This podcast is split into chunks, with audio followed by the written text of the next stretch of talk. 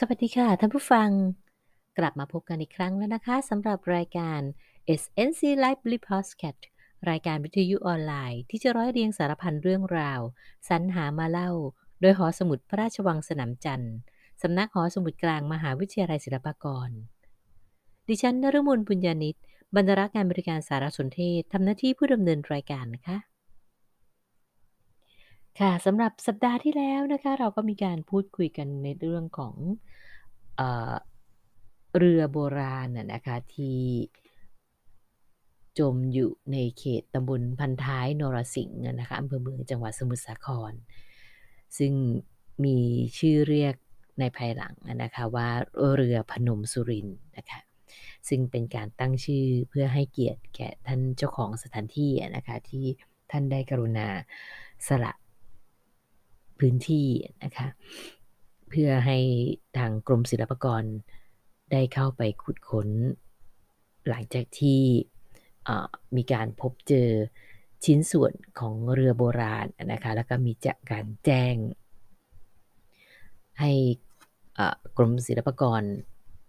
เขตพื้นที่ที่1นนะคะซึ่งดูแลรับผิดชอบบริเวณนั้นได้ทราบนะคะค่ะแต่สำหรับ ในเรือพนมสุรินนั้นนะคะ ก็จะมีสิ่งของต่างๆ ที่ได้พบเจอไปดังที่พี่พร้อมได้กล่าวไปแล้วในสัปดาห์ที่แล้วนะคะและที่สำคัญนั้นคือ เรือลำนี้นะคะก็สันนิษฐานว่าเป็นเรืออาหรับโบราณนะคะ ซึ่งมีความพิเศษนั้นคือ มีเทคนิคการต่อเรือซึ่ง เป็นเทคนิคที่ใช้กันแพร่หลายในทางแถบทะเลอาหรับนะคะก็เทคนิคนี้ก็จะเป็นการเริ่มขึ้นโครงสร้างเปลือกเรือนะฮะและมีเอกลักษณ์โดยด้วยการนำแผ่นไม้กระดาน มาประกบกัน แล้วจึงเจาะรูและเย็บติดกันด้วยเชือกในลักษณะกากบาท ส่วนรอยต่อเรือก็มีการตอกหมันและชันยาเรือ ซึ่งซากเรือแบบนี้นะคะก็เคยพบแค่แห่งเดียวในประเทศเพื่อนบ้าน คือบริเวณเกาะเบลิดุง ประเทศอินโดนีเซีย ดังนั้นการที่ได้พบเรือโบราณในเขตตำบลพันท้ายนรสิงห์ในเมื่อ 8 ปีที่ผ่านมานะคะจึงเป็นเรื่องราวที่ชวนให้ติดตาม และจนถึงวันนี้นะคะ ทางกรมศิลปากรโดยสำนักศิลปากรที่1นนะคะก็ยังคงทำการขุดค้นอยู่ในพื้นที่อยู่ก็ยังไม่แล้วเสร็จดีนักนะคะ แต่ท่านผู้ฟังทราบไหมคะว่า ในเขตของนครปฐมของเรานะคะก็มีการพบเจอสิ่งของที่มีลักษณะใกล้เคียง กับที่พบ ซากเรือโบราณพนมสุรินที่สมุทรสาคร ที่ตำบลพันท้ายนราสิงห์เช่นกัน โดย เมื่อวันอาทิตย์ที่ 14 มิถุนายน พุทธศักราช 2558 นะคะก็หลังจากการพบเรือพนมสุรินทร์2ปี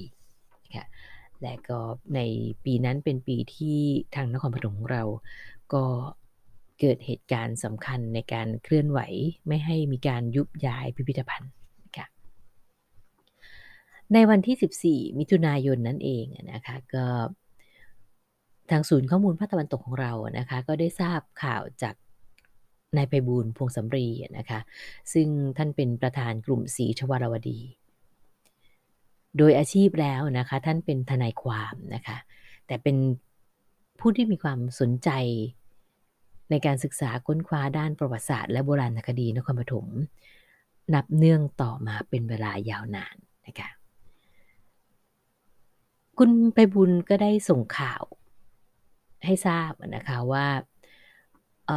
นายอารันนาคชำนาญนะคะซึ่งเป็นชาวบ้านที่อยู่อาศัยอยู่ในระแวกบึงกลุ่มบึงบางช้าง จังหวัดนครปฐมนะคะได้แจ้งข่าว ให้เขาทราบว่าบริเวณริมถนนบึงกุ่ม บ้านสะอ้อ หมู่ที่สองตำบลธรรมสาราในเขตอำเภอเมืองนะคะ ทางอบตธรรมศาลาได้มีการขุดลอกลำน้ำบึงกุ่งแล้วก็นำดินนั้นขึ้นมากองไว้ข้างทาง ตั้งแต่ราวเดือนเมษายนที่ผ่านมา ก็คือในปี 2558 นั้นนะฮะนับถึงปัจจุบันก็ 6 ปีแล้วนะคะ กองดินที่นำขึ้นมากองไว้ตรงข้างทางนั้นนะฮะก็พบว่ามีเศษภาชนะและวัตถุสิ่งของต่างๆนะคะ ซึ่งสันนิษฐานว่าอาจจะเป็นภาชนะดินเผา ซึ่งเป็นของเก่าโบราณ ด้วยบริเวณละแวกนั้นนะนะฮะก็เคยมีการพบโบราณวัตถุอยู่เนืองงเนื่องจากว่าเป็นแนวเส้นทางลำน้ำเดิมตั้งแต่ครั้งทวารวดี เป็นลำน้ำที่เชื่อมต่อมาจากทางสมุทรสาคร ที่พบเรือโบราณ ที่สันนิษฐานว่าเป็นเรืออาหรับนี้เช่นเดียวกันนะคะก็คือลำน้ำเดียวกันนั่นเอง ที่จะเชื่อมต่อมาถึงนครชัยศรีของเราด้วยนะคะเมื่อคุณไปบุญได้ทราบข่าวจากจากชาวบ้านที่อยู่ในระแวกนั้นแล้วนะฮะ เธอก็ได้ลงไปสำรวจ ในวันที่ 13 มิถุนายนนะคะได้ลงไปสำรวจอยังพื้นที่นะฮะแล้วก็ทำให้คุณทบุญนั้นได้พบเศษซากไม้นะคะที่มีเชือกร้อย และเศษเชือกอีกจำนวนหนึ่ง ซึ่งเศษเชือกที่คุณเพบุญพบนั้นนะคะก็มีสองลักษณะด้วยกันนะคะก็คือส่วนหนึ่งก็เป็นเส้นเชือกเส้นเชือกกว้านปกติเนี่ยนะฮะเส้น ไม่ไม่ใหญ่ไม่ใหญ่มากนะคะเป็นเส้นเล็กๆถ้าเทียบก็อาจจะเส้นประมาณไหมพรมเส้นใหญ่อะฮะก็ราวๆนั้นนะคะ อันนี้ก็เป็นเส้นเชือกที่พบลักษณะแรก ในส่วนอีกส่วนหนึ่งนะคะก็เป็นเชือกที่มีการถักร้อยดูประณีตสวยงามนะคะ ลักษณะคล้ายกับการถักเปีย ถ้าถ้าถ้าท่านผู้ฟังลองจินตนาการภาพการถักเปียไม่ใช่เปียผมธรรมดานะฮะ ถ้าเป็นสาวๆจะรู้จักเปียแปดที่ที่จะมีการสารสารเส้นผมมากกว่ามากกว่าการแบ่งสามช่อฮะเชือกที่พบอีกส่วนหนึ่งเนี่ยจะมีลักษณะสวยงามแบบนี้นะฮะคล้ายๆกับการถักเปียเปียแปะ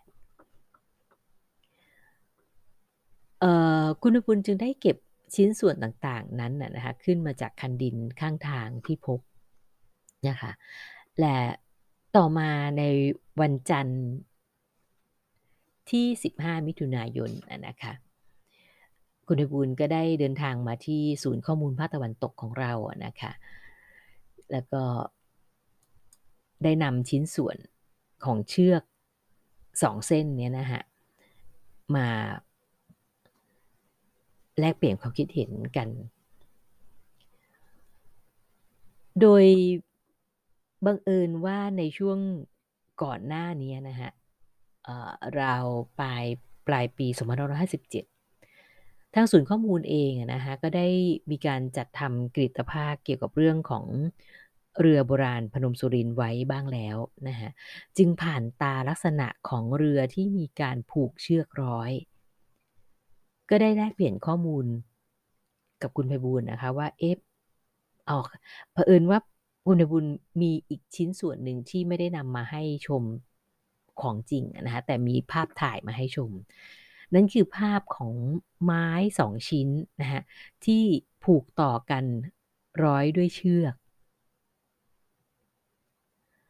ซึ่งพอทางศูนย์ข้อมูลของเราได้เห็นภาพนั้นนะฮะ ก็ทำให้นึกย้อนไปถึงข้อมูลจากกริตภาพหนังสือพิมพ์ที่เราตัดเก็บไว้นะคะ ซึ่งเป็นภาพของเรือพนมสุรินนั่นเอง ก็จึงได้ให้ความเห็นไปนะคะว่า เอ๊ะหรือมันจะเป็นเรือเป็นชิ้นส่วนของเรือโบราณอาหรับแบบที่พบที่พันท้ายนรสิงห์หรือเปล่า และในการพูดคุยในวันนั้นน่ะนะฮะทางศูนย์ข้อมูลก็ได้ขอความอนุเคราะห์จากคุณไพบูลน่ะนะฮะให้พาไปยังแหล่งที่มีการพบ สิ่งของวัตถุโบราณตรงนั้นนะคะ เพื่อจะได้รวบรวมข้อมูลเบื้องต้นเป็นข้อมูลของท้องถิ่นนครปฐมของเรา ในการเดินทางไปในครั้งนั้นนะคะก็จะมีผู้ร่วมเดินทางอีกหนึ่งท่านก็คืออาจารย์สิรินบุญยโสธรสถิตนะคะซึ่งท่านเป็นข้าราชการบำนาญซึ่งเผอิญวันนั้นก็ได้มาพูดคุยกันอยู่ในห้องศูนย์ข้อมูลภาคตะวันตกของหอสมุดพระราชวังสนามจันทร์ของเรานะคะอาจารย์ท่านก็สนใจ เพราะว่าท่านเองท่านก็ศึกษาวิชาประวัติศาสตร์เช่นเดียวกันนะคะ ในวงสนทนาวันนั้นเราก็เลยมีความสนใจร่วมกัน จึงพากันเดินทางไปยังบริเวณที่สันนิษฐานว่าอาจจะเป็นแหล่งเรือจม เมื่อไปถึงนะฮะเราก็ต่างพากันเดินสำรวจพื้นที่อยู่ระยะหนึ่งนะฮะก็แยกย้ายกันเดินและอาจารย์สิรินนะฮะท่านก็ได้พบเศษชิ้นส่วนภาชนะ ซึ่งมีอักษรจารึก แต่อักษรจารึกอันนี้นะคะเป็นจารึกซึ่งเราเราเราซึ่งมีความคุ้นเคยกับอักษรโบราณ ในในระดับหนึ่งนะฮะเราเราเราเราเห็นอักษรตรงนี้แล้วเราไม่รู้สึกว่ามันเป็นอักษรอะไรที่เราเคยผ่านตามาเลย หรืออาจจะเป็นว่าเราอาจจะ มีประสบการณ์ไม่มากนักนะฮะแต่ต้องบอกว่าอักษรชุดที่เราเห็นอยู่ ซึ่งมีตัวอักษรอยู่เพียงหนึ่งตัวนะคะที่ที่เห็นเป็นตัวเต็มนะคะส่วนส่วนที่เหลือสองตัวนะคะที่เห็นเป็นเป็นตัวค่อนข้างจะเต็มนิดนึงแล้วก็มีเศษเสี้ยวๆของตัวอักษรอีกสองจุด ซึ่งเราก็บอกไม่ได้ว่าเป็นอักษรตัวเดียวกันหรือคนละตัวนะฮะ เราก็เลยเก็บชิ้นส่วนของอดินเผาซึ่งมีการจารึกอักษรตัวนั้นกลับมาด้วยนะคะ นอกจากชิ้นส่วนภาชนะซึ่งมีอักษรจารึกแล้วนะฮะคณะที่ร่วมเดินทางไปกันนั้นก็ยังพบเศษภาชนะ ซึ่งต้องบอกว่ามีความหลากหลายนะคะ บางชิ้นนั้นเป็นภาชนะเคลือบซึ่งมีทั้งเคลือบขาว เขียวและน้ำตาล ขณะที่ชิ้นส่วนภาชนะที่พบส่วนใหญ่นะคะก็เป็นภาชนะดินเผา บางชิ้นนั้นมีลวดลาย บางชิ้นก็เป็นลักษณะของภาชนะที่มีบาซึ่งมักจะพบเจอได้ทั่วๆไปในแหล่งของโบราณโบราณคดีที่เกี่ยวกับ ทวารวดีนะคะหรืออาจจะพูดได้อีกในหนึ่งว่า ภาชนะมีสันบ่านั้นเป็นเอกลักษณ์อย่างหนึ่งของภาชนะในสมัยทวารวดีก็ว่าได้นะคะภาชนะดินเผาที่พบเนี่ยนะคะบางส่วนนั้นก็เป็นชิ้นส่วน คือเราไม่ได้พบทั้งใบนะฮะเราพบเป็นชิ้นส่วนซึ่งมันถูกถูกทำลายขึ้นมา จากลำน้ำนะคะ บางส่วนนั้นก็พอจะเดาได้ว่าเป็นปากภาชนะนะคะ ซึ่งมีขนาดเล็กใหญ่ต่างกันนะคะ อย่างเช่นภาชนะชิ้นหนึ่งที่ที่ทางศูนย์ข้อมูลได้เก็บขึ้นมานะคะก็เมื่อเมื่อลองมาทำเป็นภาพแล้วนะฮะก็จะมีขนาด ภาชนะใบเล็กนะฮะก็ประมาณ 13.5เซนติเมตรนะคะปากภาชนะนะคะส่วนใบใหญ่นั้นในราวสามสิบกว่าเซนได้นะคะ ซึ่งนอกจากปากภาชนะสองใบนี้แล้วนะฮะก็ยังพบชิ้นส่วนอื่น ๆอีกนะคะ จากการที่หลังจากวันที่เราได้ลงพื้นที่ในครั้งแรกนะคะ เราก็จะมีการลงไปพื้นที่เพื่อสำรวจแล้วก็รวบรวมวัตถุต่างๆ หลังจากครั้งนั้นอีกนะฮะโดยมีการลงไปเป็นระยะนะคะ ซึ่งนอกจากบุคคลที่กล่าวมาข้างต้น คือคุณไพบูลและอาจารย์สิรินแล้วนะคะ ก็ยังมีผู้ที่สนใจร่วมเดินทางไปสำรวจเพิ่มเติม ในต่างกรรมต่างวาระกันนะคะ ก็คืออคุณปัญญาภูพเนียดนะคะ ซึ่งเเธอเป็นคนที่พื้นเพยอยู่ในท้องที่ในระแวกดังกล่าวอยู่แล้วนะคะ และบุคคลอีกท่านหนึ่งที่ได้ลงพื้นที่ไปสำรวจในต่างกรรมต่างวาระอย่างที่เรียนไปนะคะก็คืออาจารย์สืบสกุลสรัญญพืชนะคะซึ่งท่านเป็นอาจารย์ประจำคณะจิตกรรมประติมากรรม และภาพพิมพ์ของมหาวิทยาลัยสมกรของเรา นะคะส่วนคุณปัญญานั้นก็เป็นบุคลากรของสำนักหอสมุดกลางของเราเช่นเดียวกันนะคะก็คือทั้งสองท่านนั้นก็เป็นผู้ที่มีความสนใจทางด้านประวัติศาสตร์โบราณคดี โดยเฉพาะอย่างยิ่งทวารวดีเช่นเดียวกันนะคะก็จึงร่วมกันเดินทางลงไปสำรวจ ซึ่งในการลงไปของแต่ละบุคคลแต่ละครั้งนะฮะ ก็มักจะพบเจอเศษภาชนะ กลับขึ้นมา ในส่วนของอาจารย์สืบสกุลน่ะนะฮะนั่นก็จะมีภาชนะซึ่งเป็นเครื่องเคลือบอยู่หลายชิ้นนะฮะบางชิ้นนั้นเป็นถ้วยนะฮะเป็นถ้วยเป็นชามชามแบบชามชามจีนทานข้าวฮะแต่เสียดายว่าไม่ไม่ได้ครบองค์ซะทีเดียว แต่เห็นรูปพันรูปรูปร่างครบถ้วนนะฮะแต่ว่าบางเสี้ยบางส่วน ก็ถูกตัดแหว่งไปนะคะในการทำรายงานตรงนี้นะฮะก็ต้องขอบพระคุณทั้งสามท่านนะคะคือคุณไพบูลและก็คุณปัญญาและอาจารย์สืบสกุลนะคะที่ได้อนุเคราะห์บันทึกภาพต่างๆ แล้วก็ให้หยิบยืมภาพนั้นมาประกอบบทความ ซึ่ง ได้เผยแพร่ไปตั้งแต่ 31 สิงหาคมนะคะ2015นะคะก็คือ เราเผยแพร่ไปในส่วนของศูนย์ข้อมูลภาคตะวันตกนะคะซึ่งนอกจากเศษภาชนะแล้วนะฮะชิ้นส่วนต่างๆของภาชนะ หรือแม้กระทั่งแผ่นไม้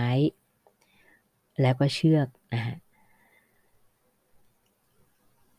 ก็ยังพบซากสัตว์ต่างๆ ซึ่งก็มีหลากหลายชนิดเช่นเดียวกันนะคะ อย่างเช่นกระดองเต่าเขาสัตว์ และกระดูกส่วนต่างๆ ของสัตว์ ซึ่งบางส่วนนั้นก็จะเป็นส่วนที่ชาวบ้านในระแวกนั้นนะฮะเขาเก็บขึ้น แล้วเมื่อพอเห็นคณะของเรานั้นเดินทางลงไปบ่อยครั้ง ชาวบ้านซึ่งเก็บ กระดูกสัตว์ต่างๆนี้ก็จึงนำมามอบให้กับเรา ซึ่งเมื่อเราลงพื้นที่ทุกครั้งนะฮะเราก็เราก็แสดงตัวนะคะว่าเราเป็นบุคลากรจากหน่วยงานราชการนะคะลงมาเพื่อศึกษาพื้นที่นะคะ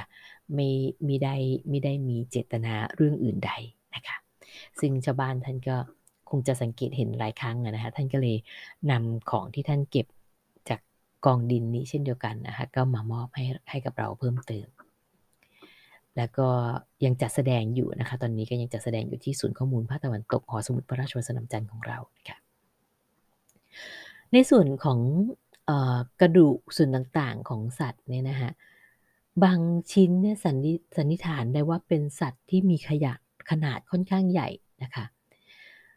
นอกจากนั้นนะคะแล้วก็ยังพบเปลือกหอย นะคะ อย่างเช่น หอยมือเสือ หอยที่มีลักษณะคล้ายหอยเจดีนะคะ ซึ่งหอยลักษณะนี้นะคะเมื่อลองสืบค้นข้อมูลดู ก็ทำให้ทราบว่าเป็นหอยทะเลนะคะ นอกจากนี้นะคะก็ยังพบเศษซากไม้ที่มีเพลียงทะเลอาศัยอยู่ภายในซอกเนื้อไม้ และก็ยังพบ ชิ้นส่วนของไม้ซึ่งสันนิษฐานว่าอาจจะเป็นชิ้นส่วนของเรือนะคะซึ่งมีร่องรอยของการอของของการไหม้ไฟนะคะและในเศษภาชนะบางชิ้นเนี่ยนะคะก็ยังปรากฏมี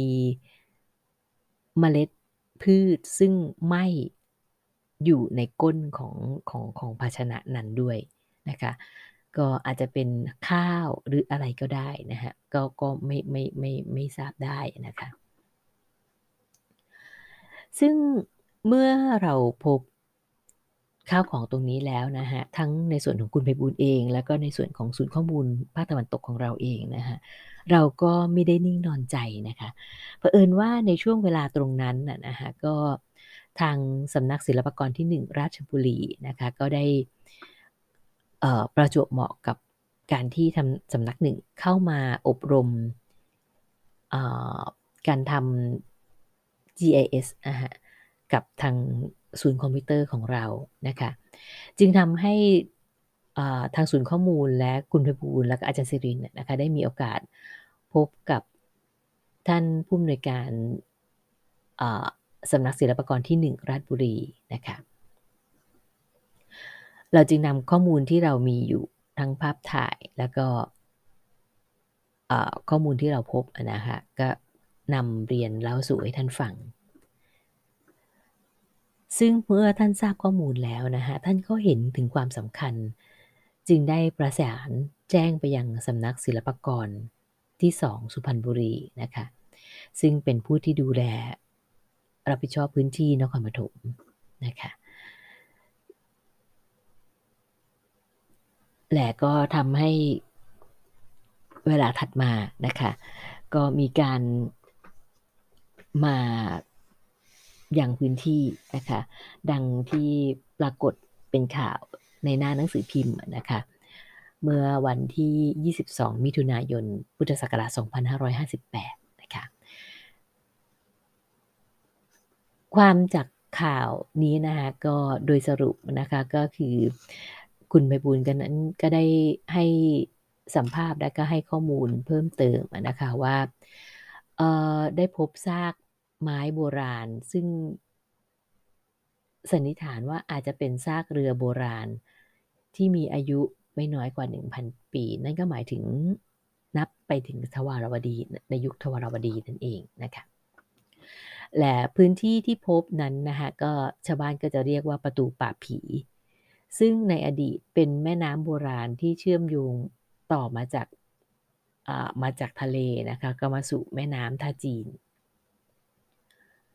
จากจังหวัดสมุทรสาครมาสู่จังหวัดนครปฐมซึ่ง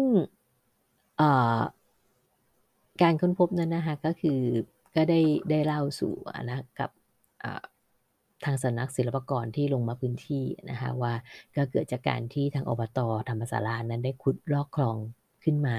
นะคะเพื่อจะเป็นทางระบายน้ำในจังหวัดนครปฐมนะคะแล้วก็ได้พบเศษซากกระเบื้องเครื่องใช้ที่แตกหักนะคะหลายชิ้นส่วน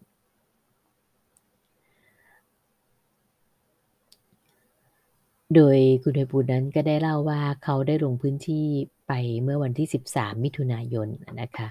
ก็พบเศษกระเบื้องจำนวนมากนะฮะจากแหล่งน้ำดังกล่าว ก็จึงเก็บรวบรวมขึ้นไว้นะฮะรวมทั้งเศษไม้ที่จมอยู่ในน้ำนะคะที่มีเชือกร้อยดังที่ได้กล่าวไปแล้วนะครับและในส่วนของอชิ้นส่วนของไม้เนี่ยนะฮะเมื่อเมื่อทางศูนย์ข้อมูลลงพื้นที่ไปแล้วก็ได้ได้ได้พบ กับบางชิ้นส่วน ก็สังเกตชัดเจนได้เลยค่ะว่า ชิ้นไม้เนี่ยมีการเจาะรูนะคะ มีการเจาะรูซึ่งชิ้นส่วนที่ที่ทางศูนย์ข้อมูลเก็บขึ้นมานั้น ไม่ยังไม่ไม่พบเชือกร้อยมาด้วยนะเข้าใจว่าอาจจะหลุดไปหรืออาจจะสลายไป แต่ตัวชิ้นไม้นั้นมีรูซึ่งไม่ใช่รูธรรมชาติ เป็นรูที่เกิดจากการเจาะชัดเจน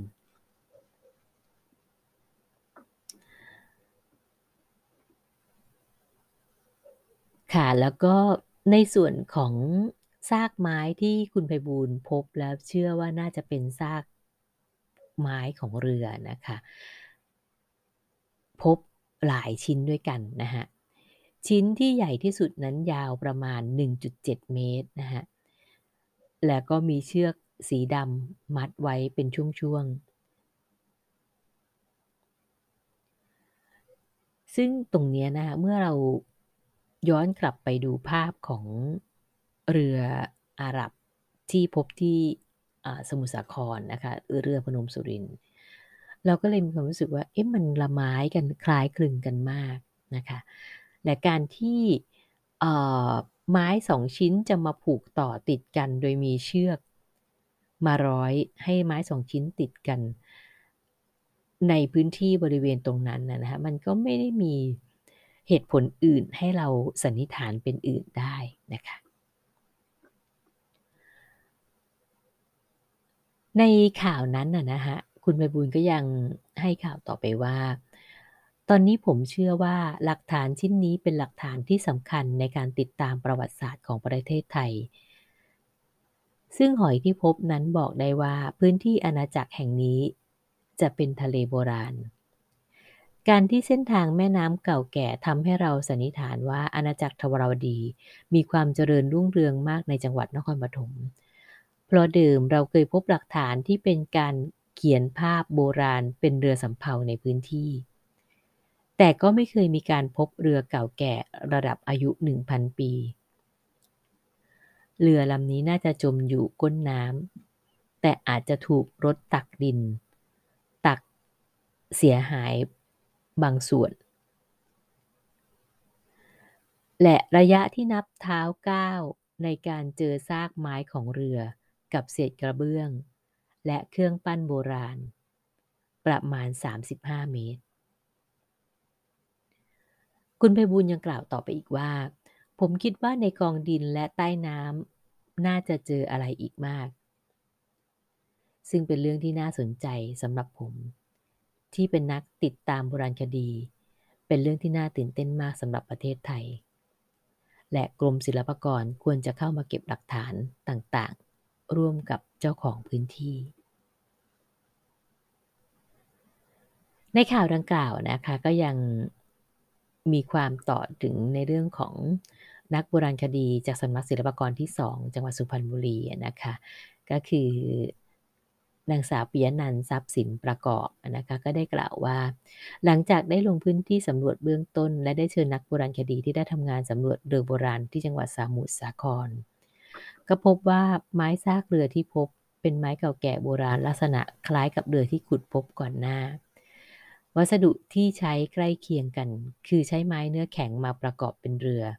และมีการทำเดือยเป็นสลักสำหรับการยึดเรือเข้าด้วยกัน โดยมีเชือกรัดให้แน่นหนา ซึ่งเชือกดังกล่าวทำจากต้นจากที่มีใยเหนียว แต่การมัดมีเทคนิคการมัดที่ต่างกัน ซึ่งจะต้องมีการกลับมาลงพื้นที่เพื่อเก็บหลักฐานทั้งบนบกในน้ำแต่เรื่องอายุที่ชัดเจนจะต้องมีข้อมูลอื่นประกอบ หรือนำชิ้นส่วน ไม้ไปทำการทดสอบทางวิทยาศาสตร์ พื้นที่ แหล่งน้ำบึงกลุ่มบึงบางช้างนั้น เป็นลำน้ำขนาดใหญ่ มีการพบวัตถุโบราณและโบราณสถานหลายแห่ง เคยมีการทำแผนที่แผนในการสำรวจและพัฒนาบึงกลุ่มบึงบางช้าง หรือที่เรียกว่าบึงบางระกำนะคะที่อำเภอเมืองนครปฐมนครเจศรีสัมพรานขององค์การบริหารส่วนจังหวัดนครปฐมเมื่อหลายปีที่ผ่านมานะคะและองค์กรปกครองส่วนท้องถิ่นที่อยู่ในพื้นที่นั้นก็ กำลังมีการพัฒนาพื้นที่ของตัวเอง อันนี้หมายถึงในปี 2558 นะคะ ก่อนจะมีการขุดพบซากวัตถุโบราณเพิ่มเติม ซึ่งตรงนี้นะคะในข่าวก็กล่าวไว้ว่า นักโบราณคดีคาดว่าหากขุดพบซากเรือทั้งลำได้ จะทำให้เกิดข้อมูลหน้าประวัติศาสตร์ ในการเชื่อมโยงประวัติศาสตร์ที่ถูกต้องเกี่ยวกับชาติพันธุ์ของอาณาจักรทวารวดี ที่ขุดพบก่อนหน้าได้อีกมาก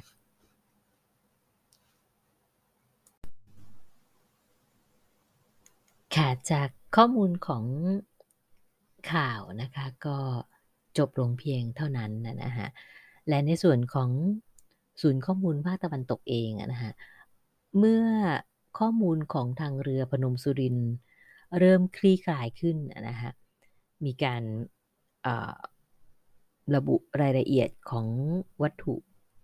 ภาชนะดินเผาและก็อื่น ๆ ที่พบเจอเพิ่มมากขึ้น และมีการเผยแพร่เผยแพร่ภาพออกมานะคะ ทางศูนย์จึงได้ทำข้อมูลเปรียบเทียบนะคะ รูปภาพซึ่งเราบันทึกจากสิ่งที่เราพบนะคะ ก็ได้สามารถเทียบกับสิ่งที่เรือพนมสุรินพบ ซึ่งก็มีหลายชิ้นด้วยกันนะคะที่มีลักษณะคล้ายคลึงนะคะอย่างเช่นที่กล่าวไปแล้วก็คือภาชนะที่มีสันบ่านะคะซึ่งแม้เราจะเจอเป็นเพียงชิ้นส่วน แต่ก็มีความชัดเจนให้เห็นนะคะว่าแม้จะไม่ได้ทั้งใบนะคะแต่ก็เป็นมีมีมีมีขนาดที่ทำให้เราเห็นความชัดเจนได้ ว่าเป็นภาชนะลักษณะที่มีสันบ่านะคะรวมทั้งลวดลายนะคะซึ่งแม้เราจะเจอมาเป็นเพียงเสี้ยว แต่ก็สามารถเทียบเคียงกับลวดลายของสิ่งที่พบที่เรือพนมสุรินได้นะคะก็คือลายเชือกทาบนะคะในส่วนของไหสีน้ำตาลนะคะซึ่งผลิตในเรือพนมสุรินนั้นได้ระบุไว้ว่า ผลิตจากกลุ่มเตาเฟืองไข่เมืองเจ้าจิ้งนะคะมณฑลกวางตง มีอายุอยู่ในปลายสมัยราชวงศ์ถัง ราวกลางถึงปลายพุทธศตวรรษที่ 14 เศษเสี้ยวที่เราพบนะคะ ต้องบอกว่าถึงแม้จะไม่เต็มใบ แต่ก็ทำให้เราเห็น หูของไหชนิดนี้นะคะถึง3หูด้วยกัน รวมทั้งปากภาชนะนะฮะ แล้วก็ขนาด ที่ที่ทำให้เราเทียบเคียงได้ว่ามันใกล้เคียงกับสิ่งที่เรือพนมสุรินพบเช่นเดียวกันนะคะนอกจากนั้นก็ยังมีในส่วนของเชือกนะคะ ซึ่งคุณไพบูลพบ 2 ลักษณะอย่างที่เรียนไปนะคะ ก็คือเส้นเชือกธรรมดาที่ควันควันปกติ เหมือนเชือกมะนิลาประมาณนั้นนะฮะที่มีขนาดเส้นเท่าราวๆกับไหมพรมเส้นใหญ่นะคะ เมื่อเราพบข้อมูลจากเรือพนมสุรินก็จึงทำให้เห็นได้ว่าเป็นเชือกที่ลักษณะใกล้เคียงกันเลยนะคะ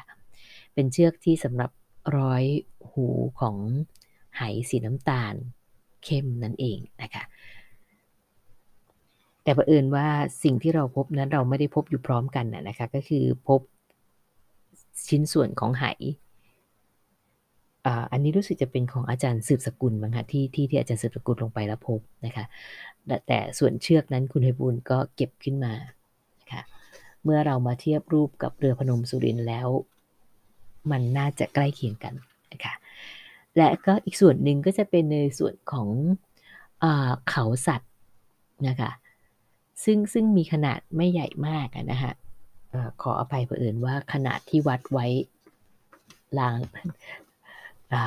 ปิ้นกระดาษมาลานเลอลางเรือนนะคะมองไม่เห็นไม่ชัด แต่เทียบเทียบเคียงกับเขาสัตว์ชิ้นหนึ่งที่พบที่เรือพนมสุรินแล้ว ลักษณะเขาใกล้เคียงกันเลยนะฮะเพียงแต่ชิ้นส่วนที่เราเจอนั้นตรงช่วงที่เป็นตะขอ สำหรับเกี่ยวได้ชำรุดแตกหักไปนะคะจึงจึงไม่ได้เห็นจนครบส่วนเหมือนที่เรือพนมสุรินพบนะคะและที่สำคัญในส่วนของจารึกนะคะที่เรือพนมสุรินนั้นพบจารึกซึ่งไม่มั่นใจนะคะว่าหลังจากปีที่เราทำข้อมูลเปรียบเทียบแล้วมีการพบจารึกอื่นเพิ่มเติมหรือเปล่า แต่จารึกที่เจอในครั้งนั้นครั้งแรก ช่วงต้นๆของการการการทำข้อมูลของเรือพนมสุรินนะคะก็มีการสรุปได้ว่าเป็นตัวอักษรอาหรับนะคะแต่สำหรับอักษรที่เราพบในแหล่งบึงกลุ่มบึงบางช้างนี้นะคะไม่ไม่มีความมั่นใจเลยค่ะว่าเป็นอักษร สัญชาติใดนะคะแต่มี ผู้รู้นะคะซึ่งซึ่งอยู่ในในแวดวงของงานพิพิธภัณฑ์นะคะท่านก็ได้ให้ความเห็นว่า การจารึกอักษรที่เราพบเศษภาชนะชิ้นเนี่ยนะคะน่าจะเป็นการจารึกจากภาชนะที่ที่ทำมาสำเร็จรูปแล้วนะคะไม่ได้เป็นการจารึกตั้งแต่ก่อนจะเผานะคะเพราะว่าสังเกตจากรอยของตัวอักษรนั้น ค่อนข้างจะไม่ไม่เป็นระเบียบเรียบร้อย ไม่มีไม่คมชัดนะคะท่านก็ให้ความเห็นว่าเช่นนั้นนะคะค่ะสำหรับในเรื่องของอข้อมูล วัตถุสิ่งของต่างๆ ที่เราพบในแหล่งของบึงกลุ่มบึงบางช้างนะคะก็มีเพียงเท่านี้นะฮะเพราะว่าหลังจากนั้นแล้วเนี่ย เมื่อเราห่างเวลาไปไม่ได้ลงไปยังพื้นที่อีกนะฮะพอเรากลับไปอีกครั้งหนึ่ง ดินที่ถูกที่พูนอยู่ข้างทางนั้นนะฮะก็ได้ ไม่ปรากฏอยู่ในส่วนตรงที่เราเคยเห็นแล้วนะคะ ซึ่งก็ไม่ทราบว่ามีการย้ายที่ไปหรือว่ามีการเกรดลงไปยัง บึงอีกข้างหนึ่งซึ่งซึ่งเพิ่งจะขุดขึ้นใหม่นะคะเพราะว่าตอนที่เราไปสำรวจนั้น ด้านอีกด้านหนึ่งซึ่งไม่ใช่ลำน้ำบึงกุบบึงบางช้างนะคะก็จะยังเป็นยังเป็นเหมือนจะเป็นนาอยู่นะฮะแต่ระยะหลังเนี่ยเมื่อเราไปเนี่ยก็กลายเป็นส่วนที่ที่ไม่มั่นใจว่าเป็นเป็นอ่า บ่อปลาหรือเปล่าไม่มั่นใจนะคะ ก็ยังไม่ได้มีโอกาสไปสอบถามคนในพื้นที่ ก็ได้แต่ขับรถผ่านไปแล้วก็สังเกตว่าออกกลายเป็นแหล่งน้ำอีกด้านหนึ่ง ก็คือมีถนนอยู่ตรงกลาง บึงกลุ่มบึงเมืองช้างอยู่ด้านหนึ่ง แล้วก็อีกด้านหนึ่งก็จะเป็นพื้นที่รับน้ำเช่นเดียวกัน ค่ะสำหรับรายงานในเรื่องของอโบราณวัตถุ ที่พบเจอในลำน้ำบึงกลุ่มบึงบางช้างก็มีเพียงเท่านี้นะคะ และสำหรับสัปดาห์นี้นะคะ รายการ SNC Library Podcast ของเรานะคะ ก็ต้องขออนุญาตจบรายการแต่เพียงเท่านี้นะคะ พบกันใหม่ในสัปดาห์หน้านะคะ สถานการณ์บ้านเมืองก็เริ่มคลี่คลายนะคะ โรคภัยต่างๆ ก็ดูจะทรงๆอยู่ แต่อย่างไรก็ตามก็ยังคงต้องรักษาสุขอนามัย ทั้งตัวเราและคนรอบข้างเช่นเดิมนะคะ ก็มาลุ้นกันต่อค่ะ กุมภาที่ว่าเขาภัยกับท่านวาคม ที่ว่าจะเปิดเรียนพร้อมกันทั้งประเทศ จะทำได้หรือไม่ และเมื่อถ้าเราผ่านพ้น เทศกาลปีใหม่ ซึ่งเข้าใจว่าผู้คนคงหลั่งไหลพากันท่องเที่ยวแน่ ๆ กลับมาดูกันอีกครั้งนะคะ ว่าสถานการณ์เราจะทรงอยู่อย่างนี้ หรือพัฒนาไปข้างหน้าข้างหลังอย่างไรค่ะ ก็ฝากท่านผู้ฟังทุกท่านนะคะ ก็ดูแลสุขภาพนะคะ เราจะผ่านพ้นทุกวิกฤต ไปด้วยกันค่ะสำหรับวันนี้รายการ SNC Library Podcast ขออนุญาตกล่าวคำว่าสวัสดีค่ะ พบกันใหม่ในสัปดาห์หน้าค่ะ